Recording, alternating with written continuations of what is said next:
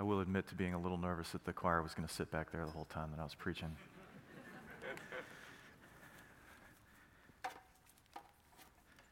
I know some preachers do it. I, I, just don't know how, right?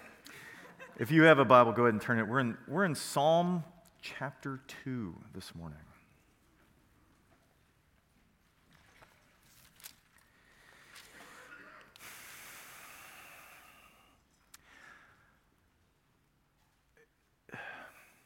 When,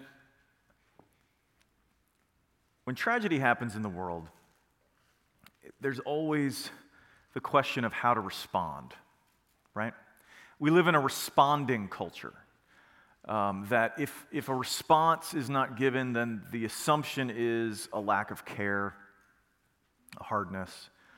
When uh, tragedy happens that's even closer to home, it makes it a little more real in that regards.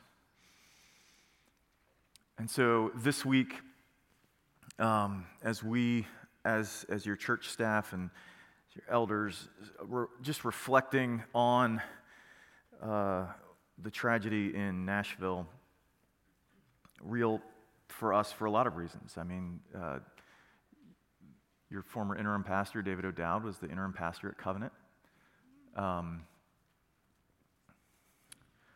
yeah, there are a lot of connections, a lot of connections, not the least of which being the fact that it's part of our covenant family in the PCA. Um, and yet, uh, this is also Palm Sunday.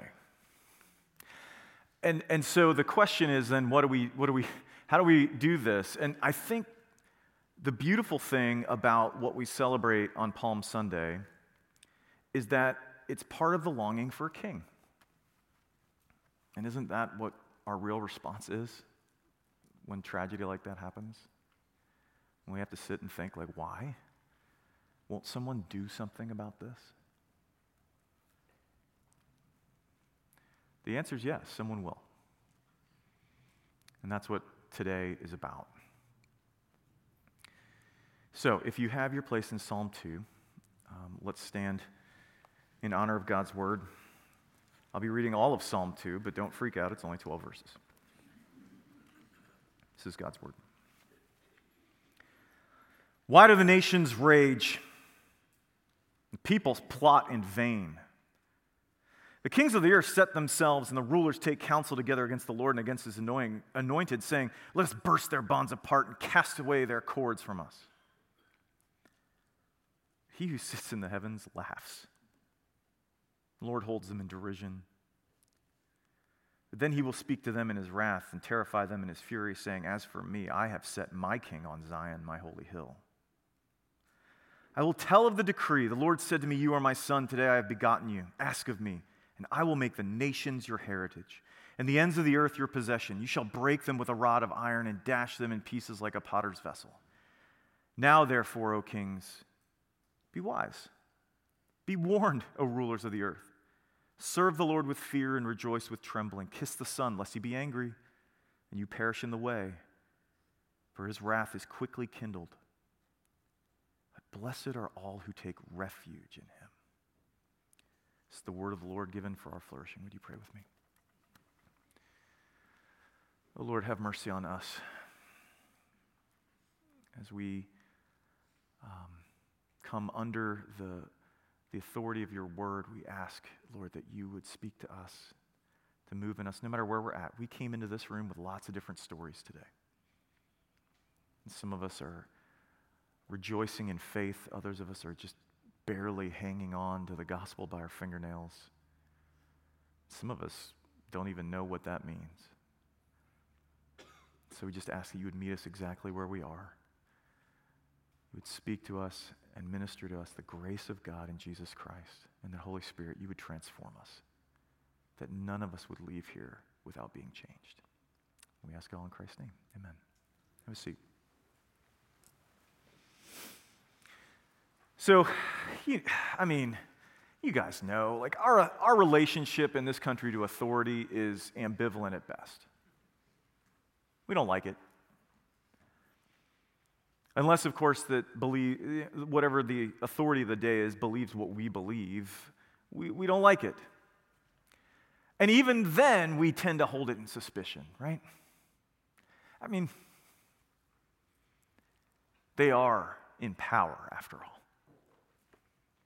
Anyone in power, we've grown to be suspicious of, and not for bad reason, right? We have good reasons for that. We've seen it abused. We've seen story after story after story of someone using their power for their own good, using it against those that they were supposed to serve, instead, just kind of serving themselves, whether that's in the government, in the church, in families. And yet, we can't seem to get away from the thought, or at least the feeling inside, the longing for a better authority. It shouldn't surprise us. The Bible actually speaks over and over and over again uh, about authority, especially kingship, and, and that those things are not foreign to us. It's actually something we were designed for. And so, to attempt to get back into what it meant, what it was, why, why, why, would a bunch of people line the streets of a of a occupied city, laying down their jackets and their clothes and waving palm branches to this dude who's riding in on a donkey, which seems really weird, but it's actually like it might as well be the presidential, you know, uh, motorcade. Why is it that they did that, and why is it that we still want to? We're going to do that in Psalm 2. And so, if, if you're a, note taker, there's an outline there. We're going to look at the king we need, we're going to look at the king we want, and then we're going to look at the king that we have. Let's start with the king that we need. And when I say king, already some of us get uncomfortable because we are American. And as Americans, we are supposed to, in principle, be opposed to kings. And yet, who is more fascinated with royalty than Americans? I am pretty sure, don't you raise your hands, that most of y'all been watching the, Harry, the Harry and thing. We've been watching all the British royal drama. We're picking up the magazines. What's Meghan wearing? What's Kate doing? The queen died, and we're all like watching, the, crying at the funeral. Never, it's not our queen. We spilled blood to say no to that. But we're into it. And if it's not them, it's someone else, right? We treat our celebrities like royalty. Who cares what a film school dropout thinks about the, the, the political policies of the day? We do. They, they're famous. They played one on TV. They must know something. We even call LeBron James King James. There's something in us that just greatly desires it. And it's not just us. Think about the stories that we love. I'll just pick two. When Tolkien was writing his great epic, it's entirely based. I mean, there's three. I w- I'm a little bit of a geek. I think there's three different themes woven together. But I think the primary one is about the fact that there is this king in the north and that king is going to come back and he's going to bring healing in his hands and flourishing to the world and bring everything back to the way it was supposed to be. It was always winter, never Christmas in Narnia, until the sons of Adam and the daughters of Eve came and took up the thrones in Cair Paravel. And we resonate with it. We resonate with the stories the fairy tales, the Disney movie, like the, the king is gone, and what happens to the world, right? The Arthurian legend. The king was gone. Somebody's got to pull the sword out of the stone because everything is going to pot. Someone has to fix it. It's like there's a genetic memory in us that says that we, we're made for a good king, one who's going to come and make things right for us.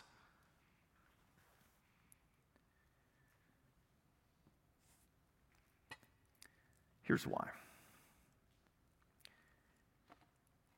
The Bible does argue that that is the case, that we were made for authority. We were made as dependent creatures on a good, wise, and loving ruler.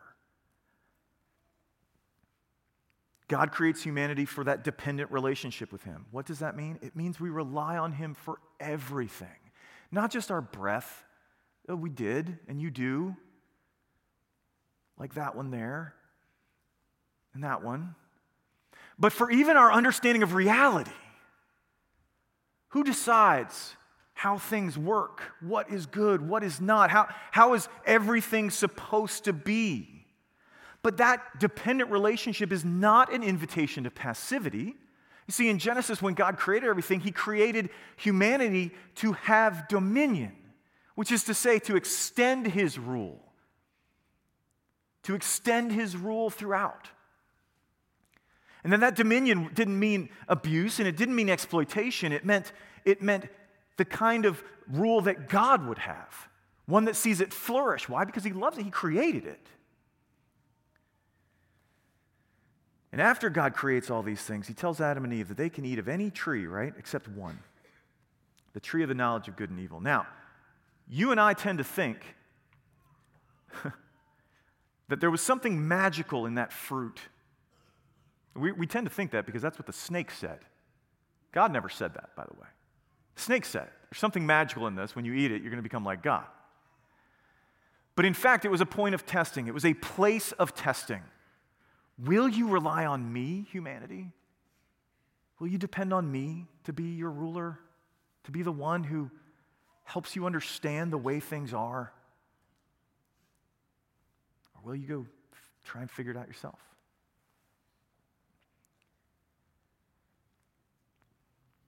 We were made for authority. We were made for someone else to tell us what's up, right? We're made for authority, we're made to exercise authority, which means that we were made to be under authority, but to be also in authority, which means that authority in and of itself is not the result of sin. It's not the result of brokenness. It's what we were made for. Its abuses are the result of brokenness. The ways in which it harms is the result of brokenness. But that is because things changed. The story doesn't end with God telling us to go be fruitful, multiply, and take dominion. It, we rejected his authority. We wanted to become our own. And, and this isn't just like some kind of protest, because we weren't made for subjugation, we're made for relationship. The entire story of the Bible is how we have turned away not just from a ruler, but from a father.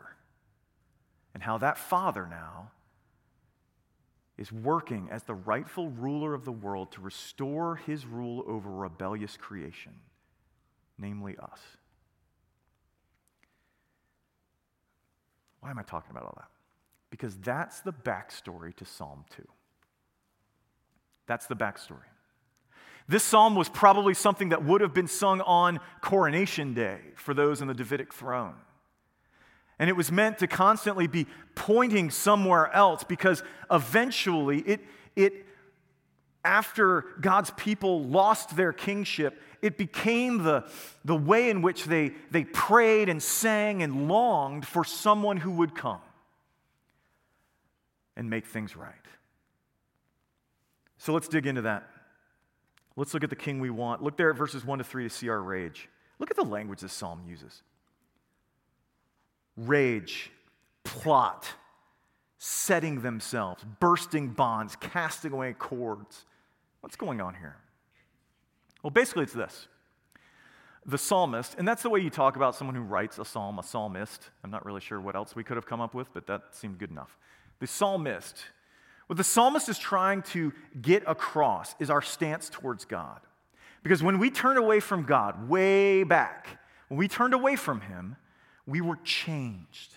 Like I said, you and I were made to be under his authority, but we changed. We became bent away from him, turned away, not wanting to be with him. And you don't have to teach anyone this, it's inborn.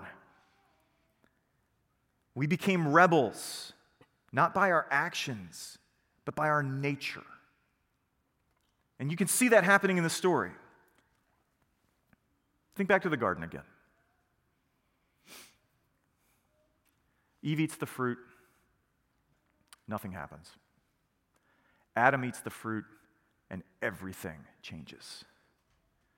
Everything changes. Just as an aside, guys, I hate to tell you this. Actually, I don't. I really do like to tell you this. Um, and when I say guys, I mean men specifically. You are responsible. I know this is not popular. I know that m- many of us would rather go play video games. We would rather goof off. But we see it here and we see it throughout the Bible. If you're married, listen. She may be smarter than you, she may be more gifted than you, but it doesn't matter. In God's economy, you are the responsible one. It doesn't mean you have authority to abuse and do all this stuff, but you are responsible. One day I'll flesh that out more. I hope to. So everything changes. And then God comes in the garden in the cool of the day, this beautiful picture of how God pursue, pursues us even in, his, in our rebellion. And Adam is hiding in the bushes, and God says, Adam, where are you? And when he says, Adam, where are you? He's not doing it because he doesn't know where Adam is. It's like, I can't see through the bushes. Where is he? Like, it's not, he's doing that as an invitation. Adam, where'd you go? come on, this is our time. Where you at?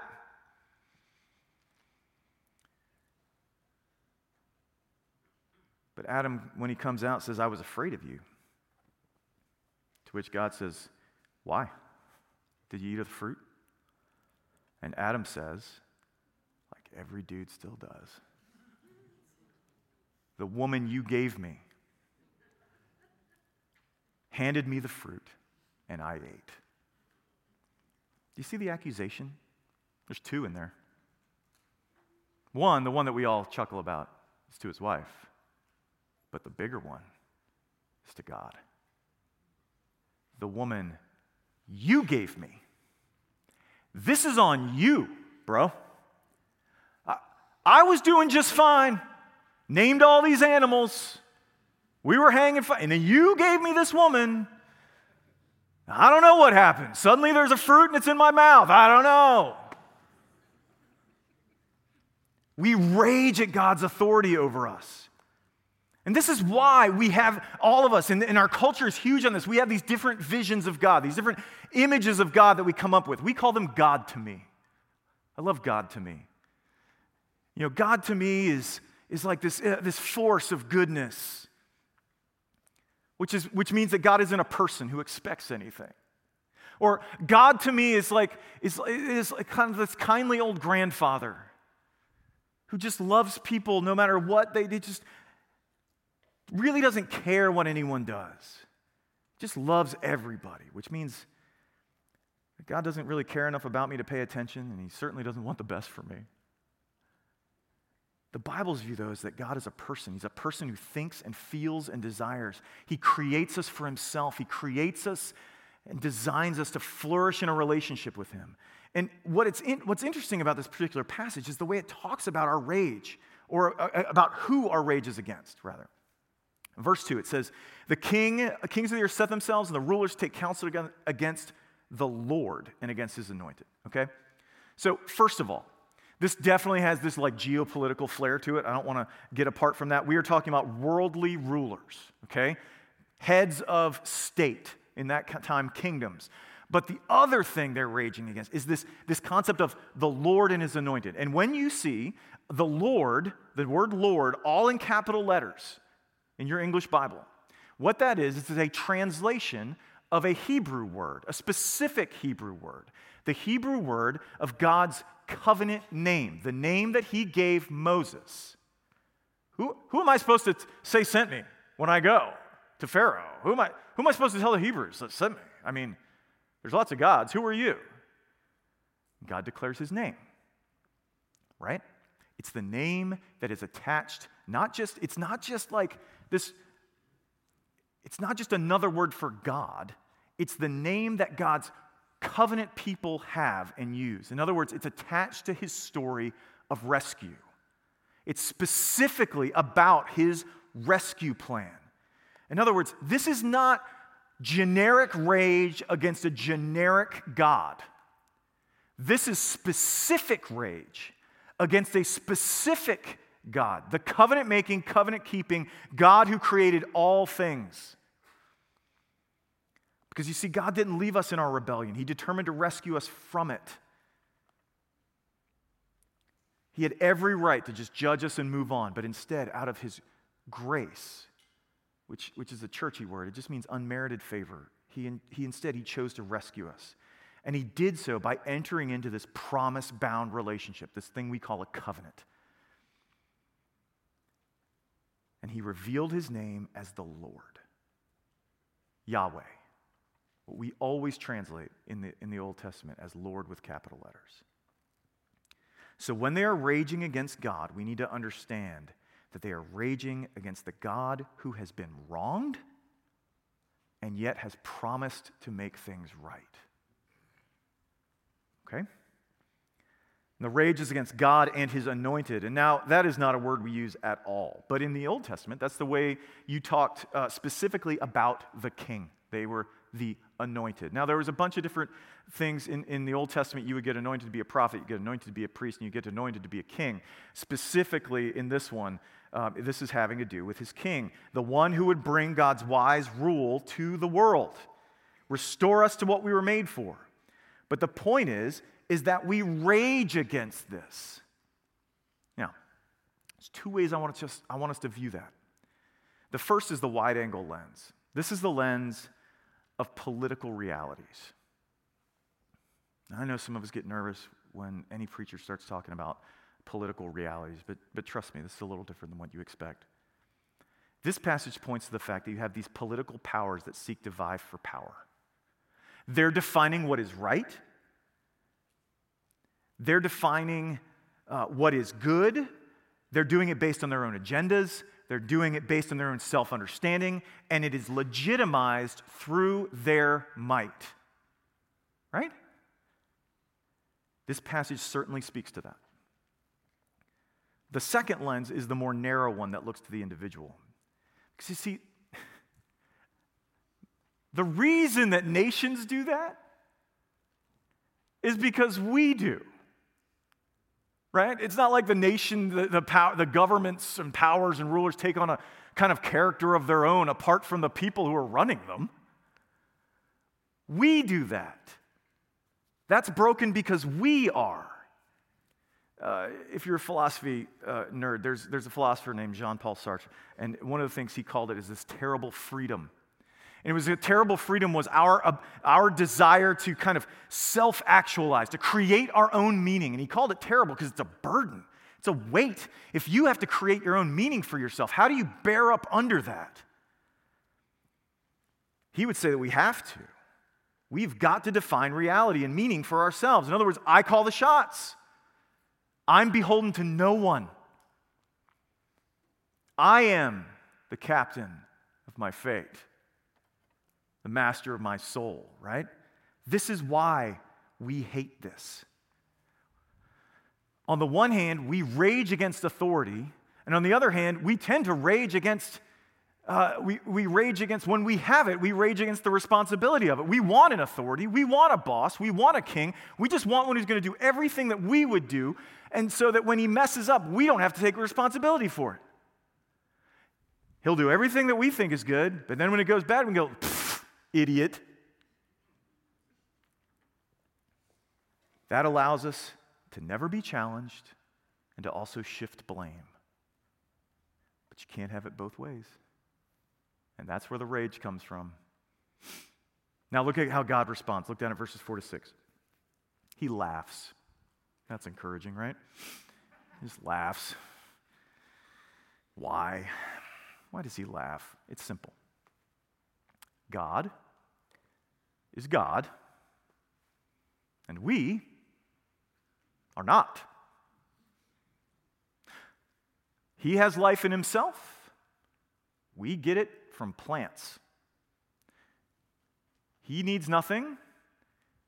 If we stop breathing too long, we die. He sees all things at all times, in all moments, with all perspectives. I need plastic lenses on my eyes to see past my nose. God is the creator We are the created.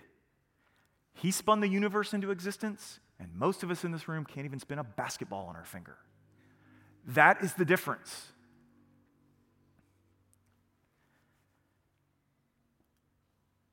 We can rage all we want, friends, but it doesn't change anything. Reality is not ours to define. God is God, and we are not.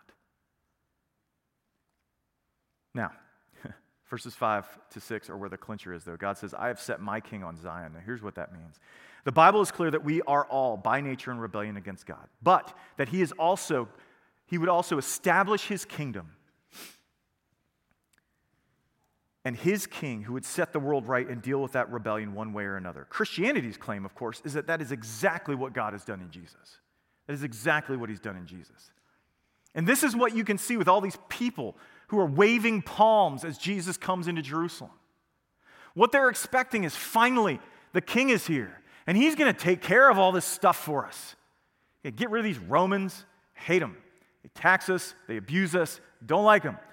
He's going to do stuff the way we want him to. Oh, it'll be nice for a change. Finally, have someone who's doing stuff we want him to do. That's, that's who they thought Jesus was. And he was, just not the way they thought.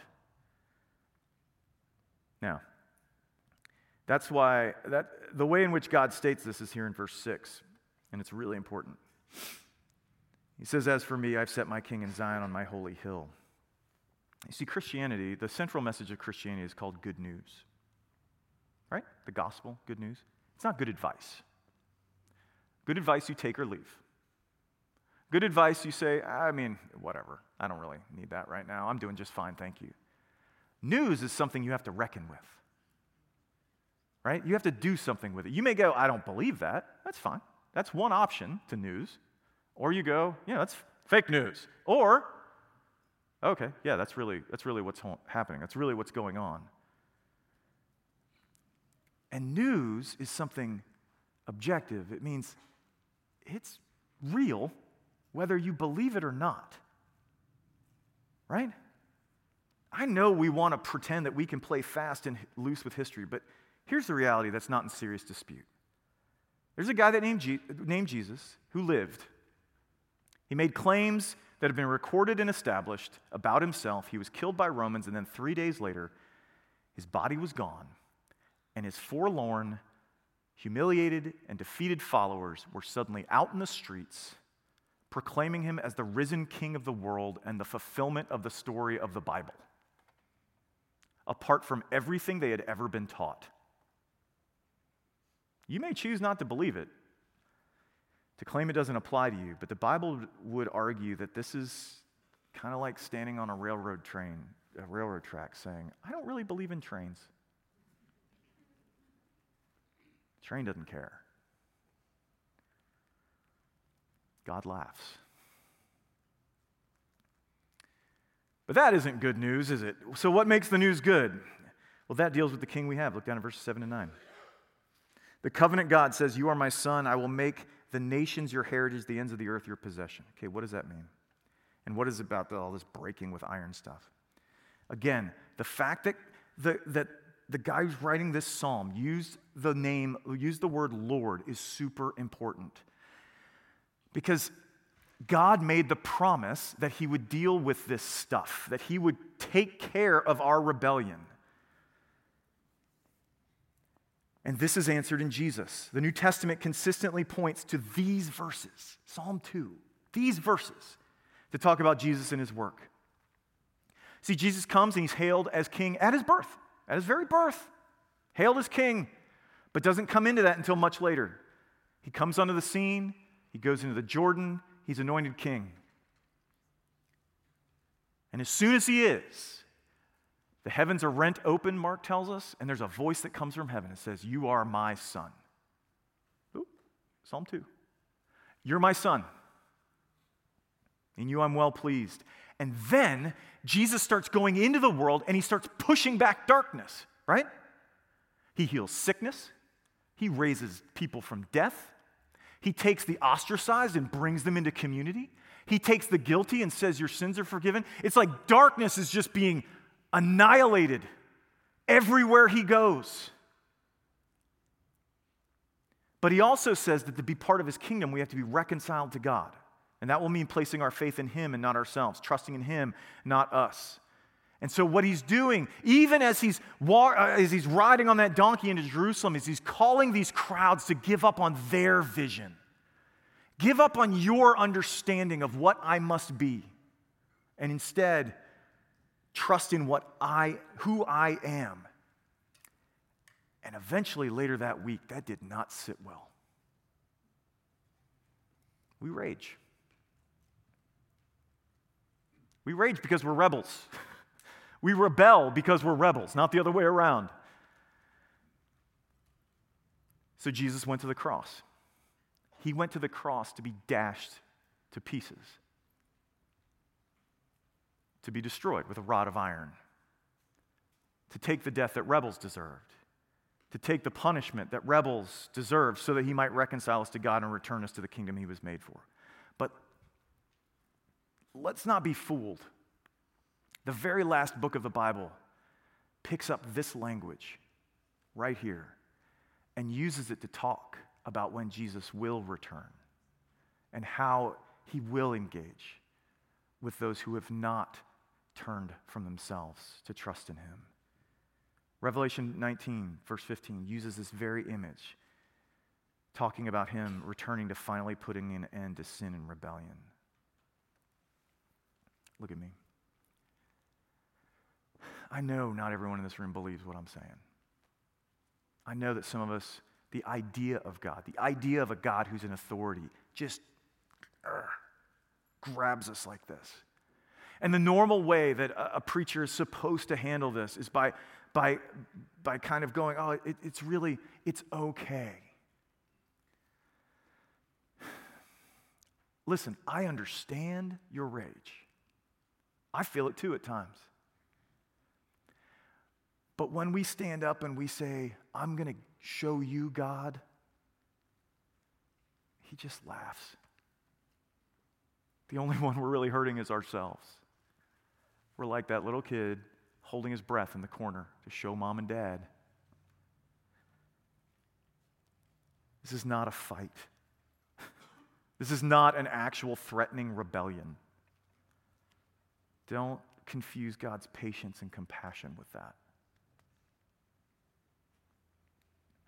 We can either be judged in Jesus and be rescued, or we can face our judgment before God, but we cannot get beyond his reign. The ends of the earth are his possession. So, what should be our response? Look down at verses 10 to 12. The psalmist says to serve him with humility or fear and to uh, rejoice with awe. Well, what does that mean? Namely, this that laughing God who can seem so cruel when we think about that. That's really mean. You're up there laughing at us.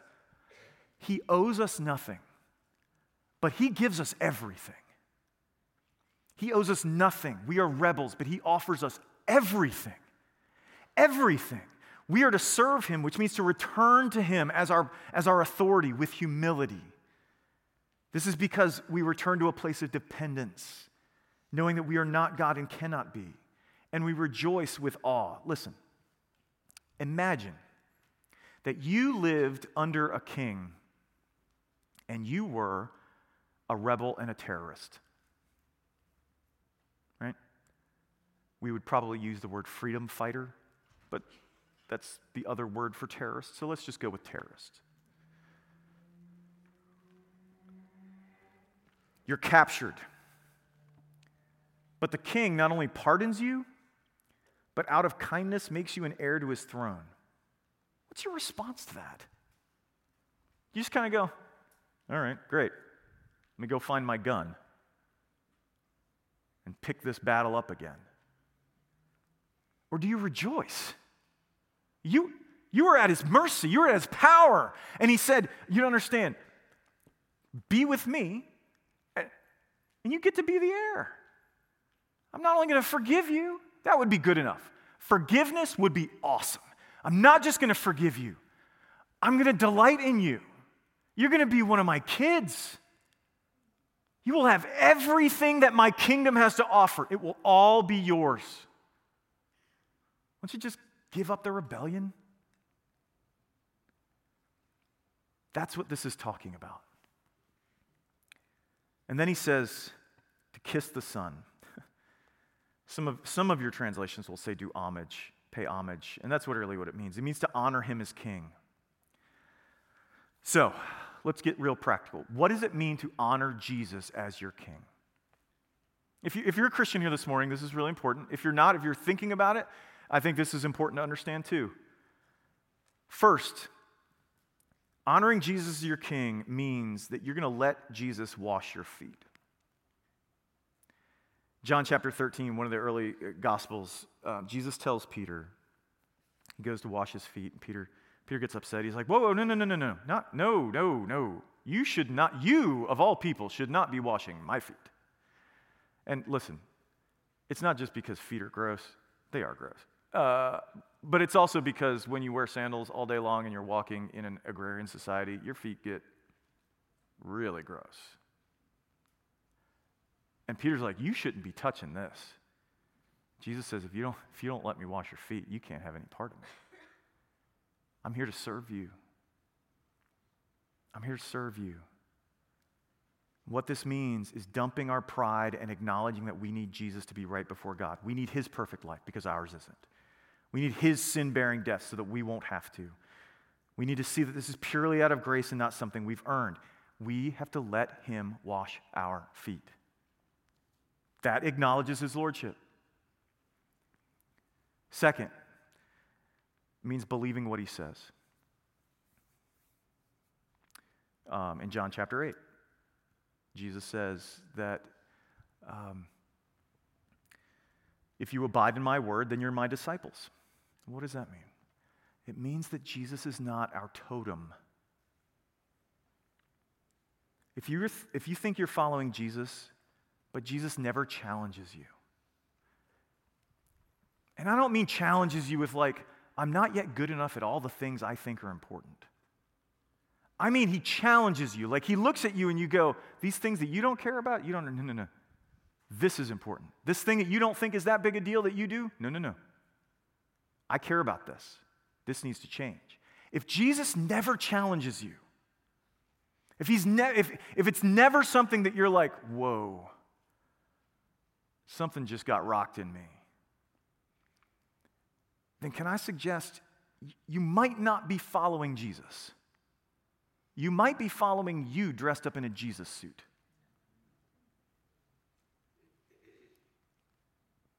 So it means believing what he says, it means letting him wash your feet. Third, it means obedience. In Luke 6, Jesus asks, Why call me Lord and not do what I say? As soon as we begin to talk about obedience, the problem is because we're Protestant, we immediately link it with merit and we go, wait a minute, everything's by grace, Rick.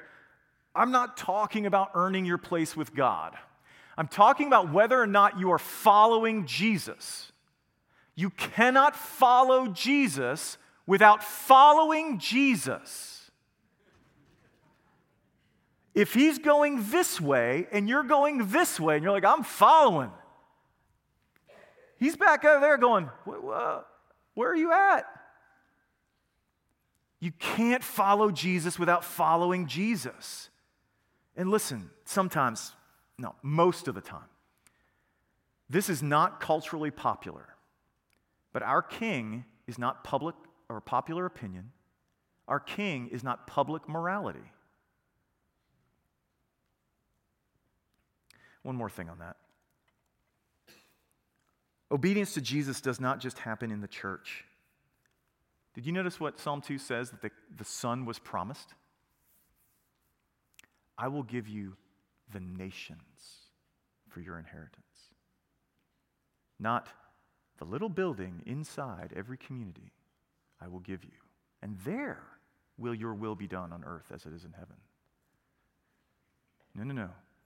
The nations throughout the world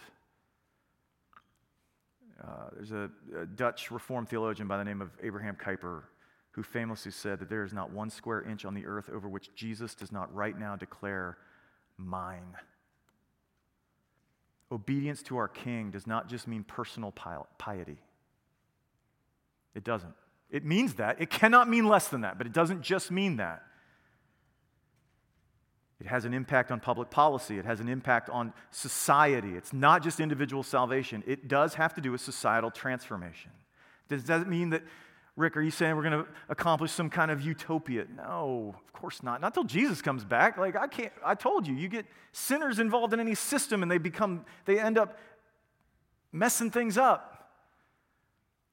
But we must also hold that our faith will have an impact in how we work, how we neighbor, how we do everything, or it's no faith at all.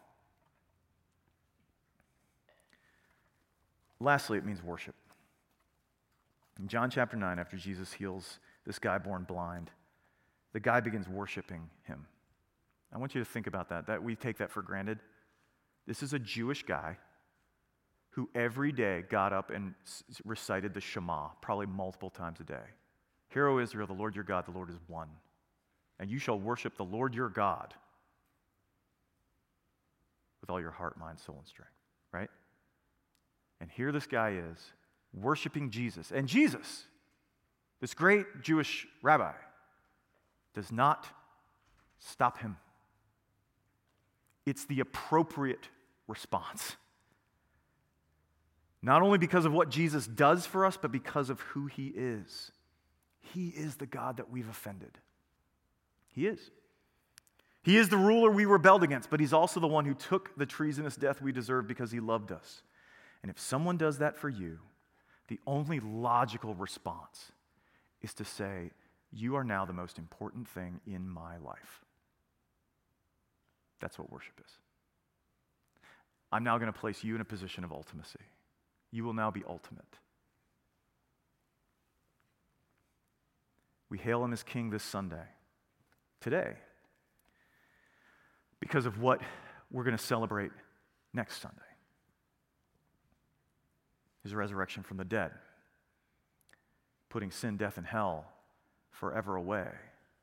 And we worship him for that piece of that foretaste of the thing that is also coming. That day when he will come.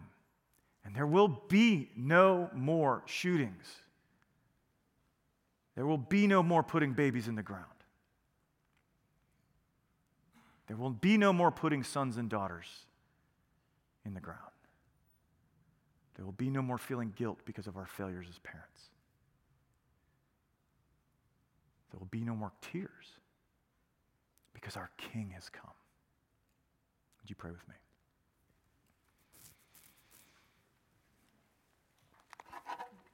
Jesus, may it be. May it be that our hearts return to the one who is our ruler